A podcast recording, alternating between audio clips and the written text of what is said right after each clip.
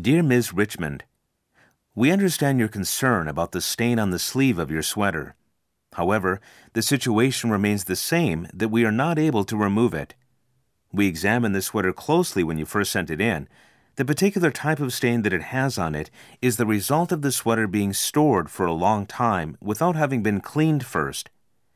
Any traces of contamination on the fabric then oxidize over time, changing the fiber itself, rather than just being something that can be washed off. So I'm sorry, unfortunately, we aren't able to do anything with the stain on your sweater.